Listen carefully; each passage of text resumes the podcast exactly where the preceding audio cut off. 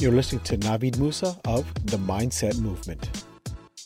Good day, good people. My name is Navid Musa. I'm your host today and always for the Mindset Movement. First time listeners, thanks for giving us the opportunity to earn your trust and your loyalty. There is a lot of information out there. We understand that, but you stopped here and you listen here and we hope you're coming back for us. Thank you very much. Long time listeners, thanks for being loyal to us. We appreciate you just as much. So as always, no delay. Let's get into it. I respect your time. I respect my time and my team's time. So this is week three. We're talking about, this is the business in the box series. Week one, we covered corporate company structure, LLC, S Corp, C Corp. I think we touched a lot on LLC, being that we have a lot of small business listeners here, and that's the more entity of choice, if you will. Last week we spoke about bookkeeping, accounting in general, but bookkeeping, how bookkeeping is your foundation. You can have a really good accounting system and accountant, but without a foundation of a strong bookkeeping system in place, you're not going to get the proper advice to make sure you protected your hard work. This week we're going to talk about insurances. I know it's, it's a very boring topic. It is, no doubt about it, but it's a necessity. We're not here to talk about, you know, ripoffs and all that other kind of stuff. We're here to strictly talk about the nooks and crannies of it. So I'm going to talk about the first half we're going to discuss is going to be GL, which is general liability. We're going to talk about E and O, like the letters E and O, errors and omissions, and we're going to talk about workman's compensation. So we're going to talk about those three here. And I have all those three, by the way, which is why I think it's easier to talk about. So I did go online and I'm going to read some documents here and there. And you may hear some papers in the background. It's just so I don't want to misspeak. So first thing we want to touch on is workman's comp. Now, for the most part, workman's comp is just that your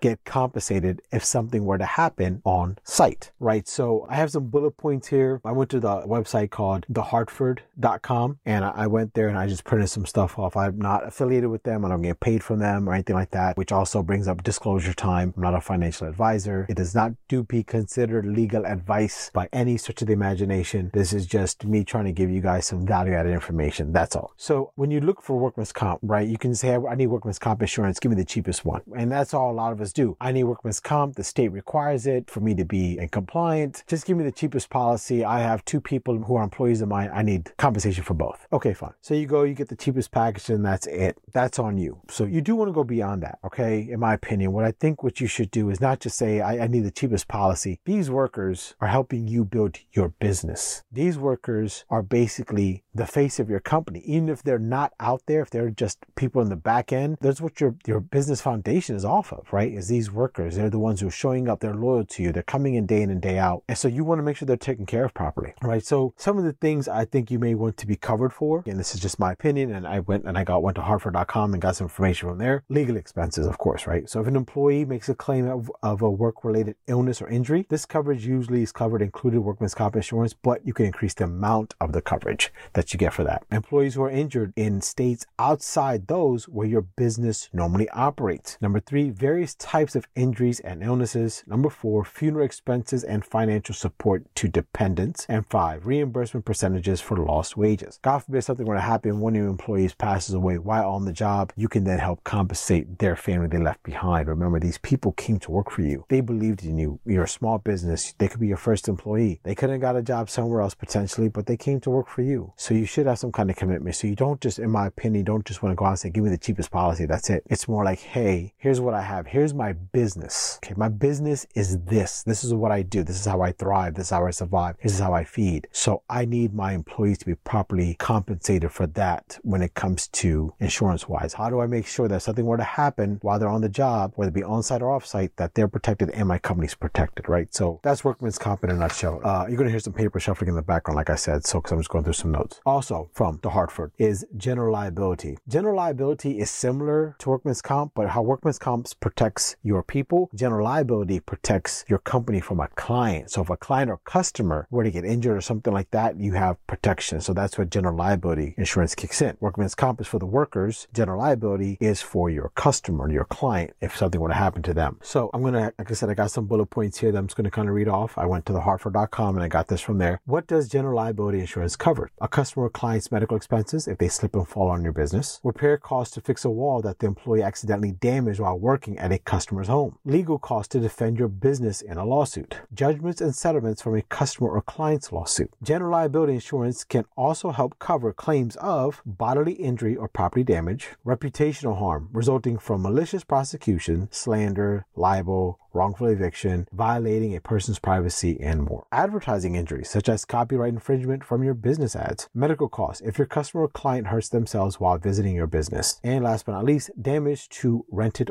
properties caused by a covered loss such as fire, lightning, or explosion. Again, I got this information from the Hartford.com. I'm not affiliated with them. I don't work with them. They don't work with me. there's no compensation here. I simply just went on Google. I put some things in and I found this information. So please definitely talk to your insurance rep when you are considering insurances. This is not any kind of advice. I'm just reading these off. Which brings me to another point. Where do you find these people? When I tell anybody, most of us have car insurance. Call that agent up and say you're thinking about doing this. And if they can't do it, they I'm sure they know somebody who can. It's that field, right? So that field always kind of sticks together. So somebody knows somebody with there. So and probably the last one. So I'm a licensed real estate agent for those who do not know. And so our company and a lot of agents, E&O, errors and omissions. Errors and omissions is huge for independent contractors. It really is. You're someone who gets 1099 as your sole form of income. And E&O is, is a very, very big thing where the, the GL, your brokerage has it. Workman's comp is really not for agents for the most part because they're not employees. They're self-employed. They're, they're GCs, general contractor, independent contractors rather. So E&O, errors and omissions insurance. I got this information from nationwide.com. I got it from there again. Not affiliated with Nationwide. They don't pay me. I don't pay them. We're not in business together. I just went on Google and I found these people. So having said that, uh, what is E&O insurance? E&O insurance is kind of a specialized liability protection against losses not covered by traditional liability insurance. It protects you and your business from claims if a client sues for negligent acts, errors, or omissions committed during business activities that result in a financial loss. Here's an example. I have an agent in my office. They represented a client, a buyer. They put money down, EMD, earnest money deposit. They put down a deposit to purchase a home. It went ahead, they got an inspection done. The inspection revealed certain things that the buyer was not comfortable with, so they decided to back out of the deal. Now, the contract was written in such a way that the buyer was to give a deposit at signing of the contract, and they did.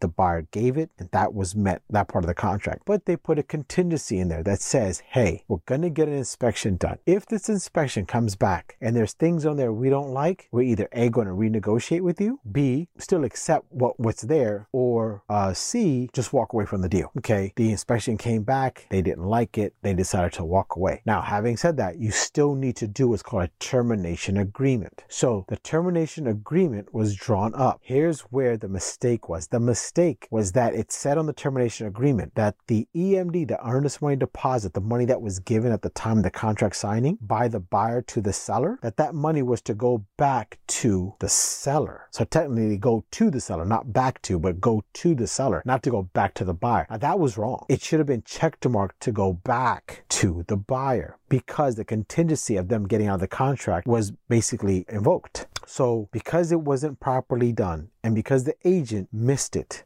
this became a litigation issue. And so the E&O, the errors and omission insurance kicked in and was like, okay, our agent messed up, did the wrong thing, checkmarked the wrong box, and the wrong people got the money. But the buyer was entitled to it. Now, this could have gone many different ways. Thank God the agent, the buyer involved were very, very amicable to each other, very respectful to each other, and they worked it out and we got it resolved. But E&O is how that protects you. This is a human business, whether it be real estate or anything else. We're going to make mistakes. We're going to make errors. And whether we admit, hopefully you're not omitting something in, on purpose, but we could miss something out of pure, just a pure mistake. And E&O is going to help you kind of protect that from you. Think about that could have gone totally wrong. That transaction there could have totally gone off the rails in a whole different facet. So that's why E&O, a lot of independent contractors have that. So there's a little, little spiel here. I, I'm looking at my notes as I'm talking to you guys, telling you this story. And it goes, you know, who needs E&O insurance? And it goes, you need errors and omissions insurance if you're in the business of providing a service to clients for a fee. We typically provide E&O coverage to printers, building trades contractors such as electricians, plumbers, HVAC installers, and sheet metal workers. E&O insurance is typically customized to meet specific needs of a business and or industry. So it's very important. E&O is important, general liability is important, and workman's comp is important. So we talked about those right here. And again, we're going to do a quick recap. Workman's comp is to protect your workers so they can be properly compensated if something were to happen on the job site. General liability is to properly compensate the client if you or your staff was at fault for doing some kind of damage to the client or their place. So general liability kicks in. Then we have E&O, errors and omissions. If you do something while on the job servicing something, like it says, if you're providing a service to a client for a fee, okay, which is most of us, and mainly important, like I said, it's really a lot of independent contractors who do this. We